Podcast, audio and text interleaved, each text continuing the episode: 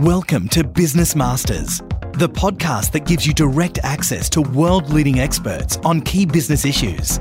To be the first to know about future shows and to access even more exclusive content, visit businessblueprint.com and subscribe today. Hello, it's Dale Beaumont here, founder of Business Blueprint, and welcome to another Business Masters podcast. Today I'm talking with intellectual property expert Jeff Moeller, and our subject today is how to protect your intellectual property. Jeff, thanks for joining us. Hi, Dale. Thank you for having me. So, first of all, let's bring everybody up to speed. How do you define intellectual property as it relates to a business? Uh, intellectual property describes things which are created with the mind, uh, which are new or original.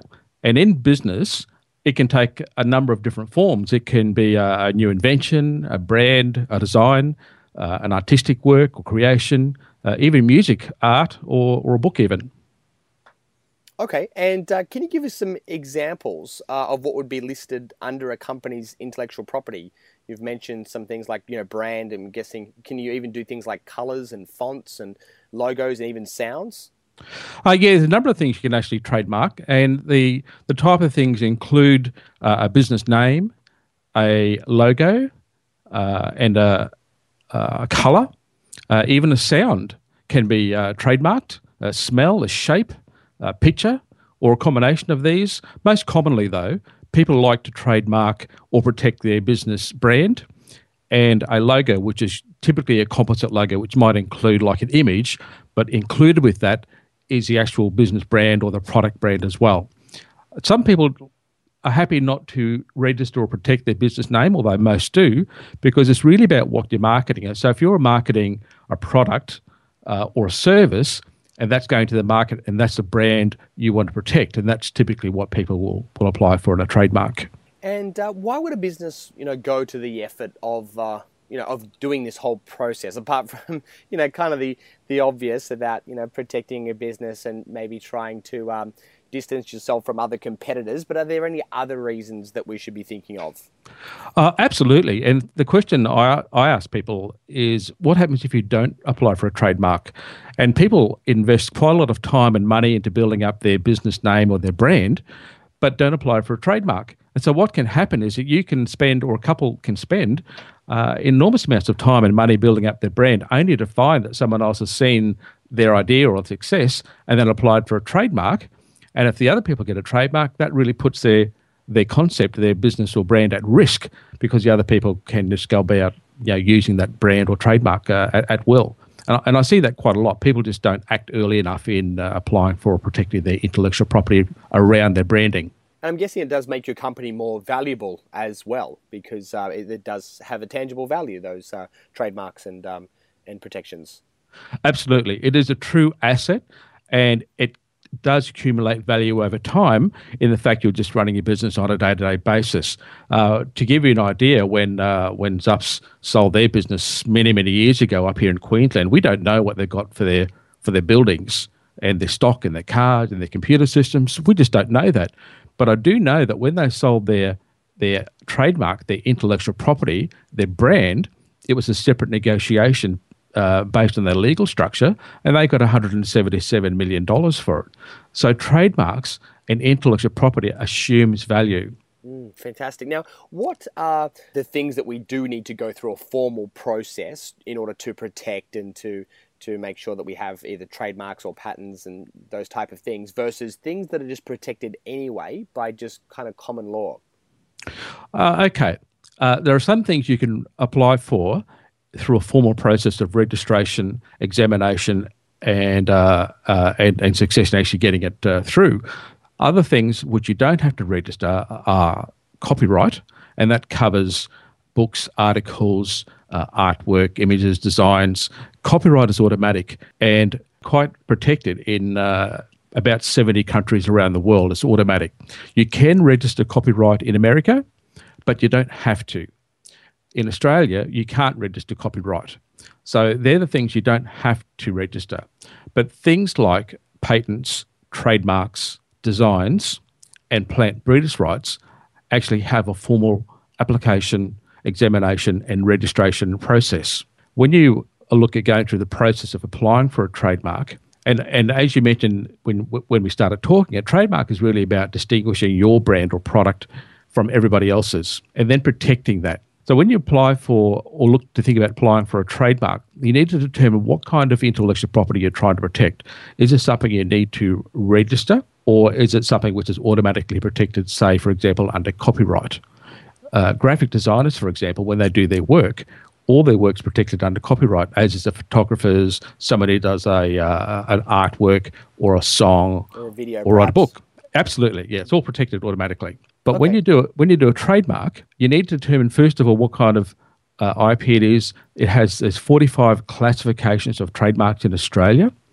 It's a, it's a very convoluted database, so you just got to work out which classifications you need to protect your trademark in, and you then need to do the searches to fi- find out, make sure you're not infringing somebody else's trademark already. Then you look at the application process.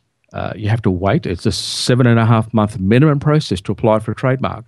So it has to go through that assessment process. And there's also an opposition period in there where people who uh, think you may be applying for a trademark which is too close to their own, or in the international company, actually can actually object to your red, uh, application as well. And then at the end of the seven and a half months, usually I find about eight months, there's a registration. And once you register the trademark, you're protected for 10 years before a renewal fee is due again. Now, there will be people listening to this interview from other parts of the world, for US, New Zealand, UK, maybe even Singapore. Um, now, each country has its own kind of laws and rules and also its own governing body that oversees um, the application process. Do you know what some of those other entities are? And um, you have to apply to each of them separately. Is that correct? Uh, yes, you do. Although, if you're doing a number of countries, there is what they call a Madrid Protocol, where you can apply to a number of countries uh, uh, at one time. Uh, and to give you an idea, for, for, from Australia, if I was to apply for one trademark item, either a name or a logo, and I applied for all the co- countries which are covered under the Madrid Protocol, it would cost me around $25,000 just in government fees. Every country has their own sovereignty, those with trademarks, whether it's Australia, New Zealand, the US, uh, and the EU tend to do it in a more uh, shared environment. Uh, with the when you look at overseas, though, it's very, very important, I believe, to get uh, an IP professional or IP lawyer to help you. Uh, in Australia, this the process is uh, a bit simpler, and, and same within uh, with New Zealand as well. So the process is not too hard, but when you multiply the 45 categories in Australia, for example, with the other countries and how they do things, then there's definitely a uh, a more complex process involved in applying for multiple countries at the same time. Okay, so in Australia, I think it's the website is ipaustralia.gov.au and you can go on the website. Lots of free information on that website. Um, do you know the websites for, uh, say, the, the US and the UK? Oh, sorry, Dan, I can't tell you that at the moment. But if you go to the ipaustralia.gov.au website, they actually have links to the Madrid Protocol and the US trademarks database as well, and also to the uh, New Zealand, I think, as well, is on that website as well. So IP Australia is a good jumping off point for many of the jurisdictions and sovereign trademark application processes around the world. Yeah. Now, you mentioned these things called classes uh, because seven years ago when I registered my, my first trademark, I just assumed that I'd own it for everything, uh, but that wasn't the case. That um, you know that there are these things called classes. Can you explain what they actually are and uh, and why can't we own our name for everything?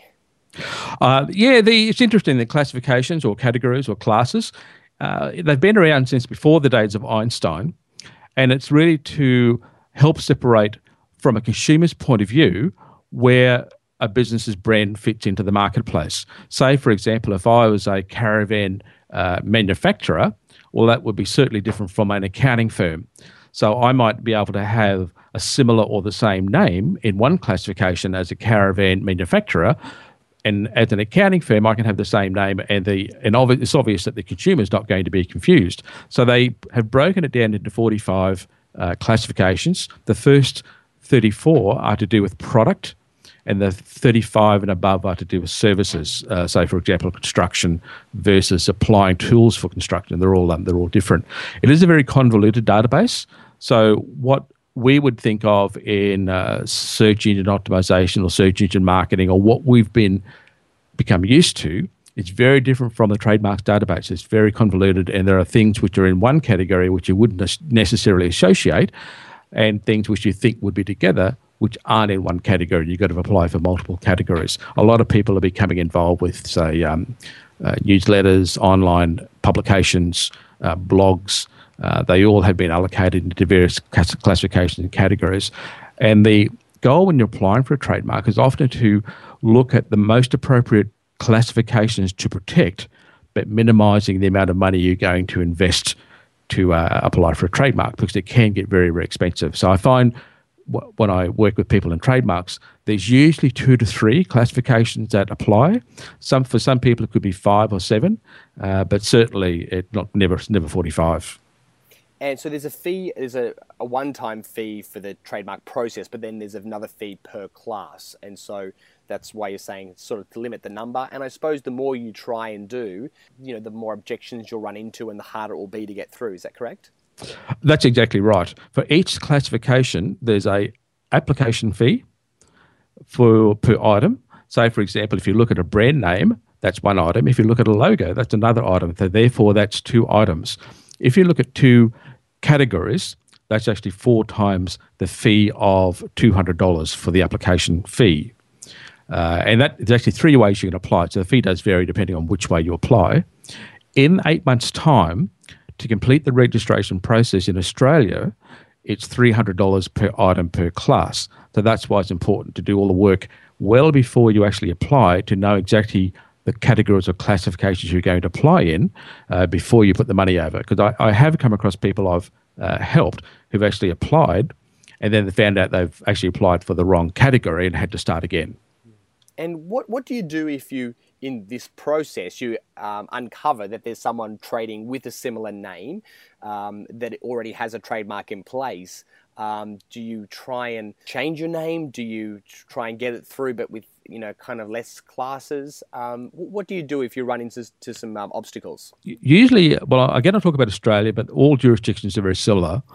When you apply, IP Australia, in this example, would say no, you can't have the trademark because somebody else already owns it in a in the same class or a related class similar to what you're doing, uh, and they would just knock it back. If and, it depends on who started using the trademark first, whether it's a registered trademark or just a trademark that people have been using in their day-to-day business. What would happen is that uh, if you started before the other people, if you started using your trademark before the other people, you can argue the case that say, well, no, I've been using this trademark for the last five, ten years. These other people have only registered, for example, in the last two years, and then you can uh, then you can argue your case to to apply for, and then and then prove that you should have the right to now own that. the The issue is that when you don't apply for a trademark and someone else does, it puts you on the back foot. So it becomes much more expensive very quickly to actually now turn around and prove that you should also own the trademark, even though you've been using it for a long, long time. So, it, although there are government fees and the cost of helping or having a professional help, it's much, much cheaper than actually going the other way and then having to prove that you own the, you should have the right to own that trademark at the same time. And I see some people, you know, they put the little TM next to their, their logos. Then there's other people that have C's, other people that have R's. Can you explain what all those sort of symbols mean? And can anyone just put on any of those things they like, or is there a process? Oh, that's a great question, Dale, because it often comes up uh, in a lot of the uh, in the work I do that people say, "Well, I saw a TM there, or I, I want to use the TM, but I'm not quite sure." Uh, in Australia, when you see a TM, it actually means nothing legally in Australia at all. Anybody can put a TM next to uh, anything. Of course, you don't want to be infringing someone else's trademark, but you can put a TM next to anything, and it might indicate to people that yeah, you've got a trademark application in process, or it's just an unregistered trademark. You can do that with anything you want. If you put an R, which is usually the R in a circle next to a logo, symbol, word, then that means or or indicates that you have a, a fully registered trademark. And it's very important that you don't put that on something where it's not registered because it can mean up to three years in jail and up to $50,000 fines for telling people you've got a registered trademark when in actual fact you don't. So it's very, very important you never use the R in a symbol unless it's registered. The TM in Australia has no legal bearing and has, means really nothing here as far as IP Australia goes. Now you mentioned this kind of period uh, that could last, you know, seven or eight months um, before it does get registered, and there's a period where people can object to it. Um, what happens if people object, and also what happens if you're on the flip side of that, meaning you've got your trademark through, it's been successful, um, and then how do you know if someone else is coming behind you trying to register something similar? You know, how do you get kind of notified uh, about this apart from, you know, looking at their journals and reading them every month? How do you know what's kind of going through after you? Uh, yeah, uh, look, at another great question. I see this all the time from both sides. What, what happens is that uh, IP Australia don't let you know. I mean, if you are protecting your trademark, uh, every I would say three months at least, you would just go online, do a quick search to make sure no one's applied for something similar or the same as what you've what you have. And at that point, you can lodge an objection, or someone can lodge an objection against your trademark application. So whether they're an Australian company or an international company, they can actually lodge an objection. It does cost money; it's not a not a free thing at all. And if someone, for example, if someone lodges an objection against you or someone applying for a trademark, they have to do it within now. It's only just changed in the last couple of weeks. Within two two months of the final seven and a half months of an application process, they only get two months to lodge the application, and they have to pay a fee to do it. Once that's done, that person then has to come up with the evidence of why you shouldn't have that trademark you've applied for, and the, and vice versa. If you object to someone's trademark application, you have to come up with a reason why they shouldn't have that uh, trademark. So you can't just lodge an application and and just think that it's all going to be fought on your behalf because there are costs which will be awarded against you uh, if you lose. So you've got to be very very careful about that. Okay, um, and this may be starting to sound a bit complicated for a lot of people listening to this, going, "Gee, how am I going to do this myself?" Do you recommend people should do it themselves? You know, get a consultant perhaps that's been through this process many times before, or a professional legal firm who's the best person to go to to get some advice around their individual circumstances and then get the whole process you know through uh, yeah okay there's, there's, probably three ways you could do this um, and there's a DIY, do it yourself, and IP Australia have some very good information about how to actually lodge the application online. There's workshops you can do and attend, which then allow give you a more a deeper understanding of all the whole process, and especially some of the pitfalls involved. And a lot of workshops will will share case studies about well what can happen in this uh, scenario and what has happened and what's been the outcome. Uh, and the the case studies and the stories are very very powerful uh, learning tools in my mind. And the third way is to engage an IP professional. So it can be someone who specializes in uh, intellectual property and trademarks it can be an IP attorney, and it can be a, a, a legal firm. So there's three definitely different ways there to um, to to get professional support.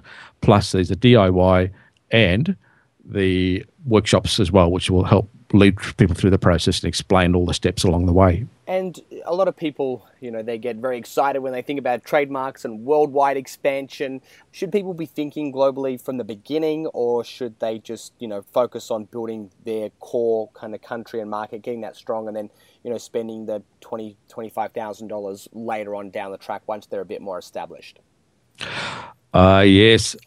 I, I think there's a, a good strategic discussion around this. I've heard people talk about yeah, get it in place early, and certainly that's what I do personally. I always do my due diligence, uh, get things underway, and I often wait until the trademark application process is complete before I bring it to market. And a lot of uh, people I work with do that.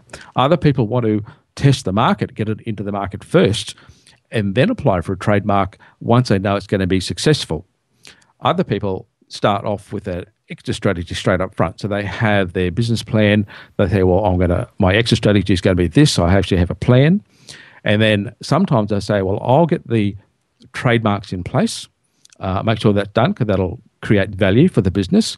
Uh, and by the way, if a business doesn't have a trademark and someone comes to buy the business off, the first thing they'll ask is, well, who owns the IP or intellectual property around this business brand or name?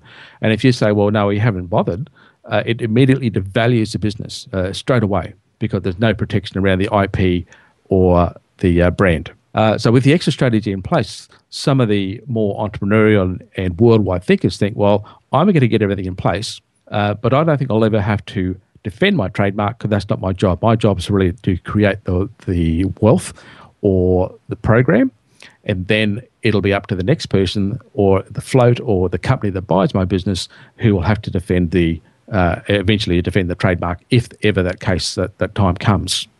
Okay, we're almost out of time. Do you have any kind of final thoughts or kind of you know words of wisdom to close?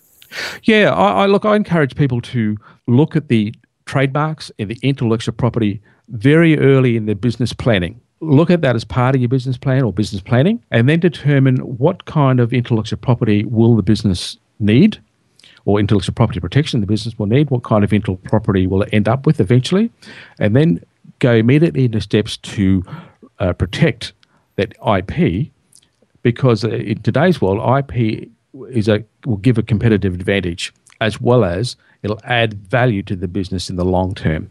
Well, we spoke about trademarks, but there's also yeah, domain names related to trademarks, the way Google handles uh, trademark or IP as well. Uh, it's a big trap there if you're not if you don't have a trademark.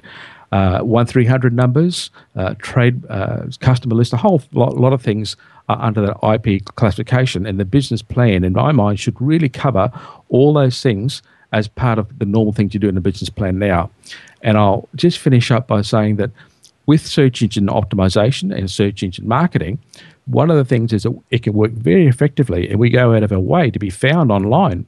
But the trouble is, because we get found online, it can also give us problems with intellectual property and trademarks and also infringing somebody else's trademark as well. So, one way, what was acceptable several years ago with trademarks and intellectual property is not acceptable today. Very different world today because of the fact we do want to get found online. We do use those tools and the internet uh, to further our business, but at the same time, we then have to be uh, more clever about how we protect or secure our intellectual property. Jeff, it's been a pleasure chatting.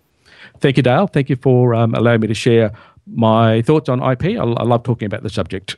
For more information about Jeff Moeller, please visit jeffmoeller.com. Thanks for listening to another Business Masters podcast. To access more great content or to download your free business plan template, visit businessblueprint.com.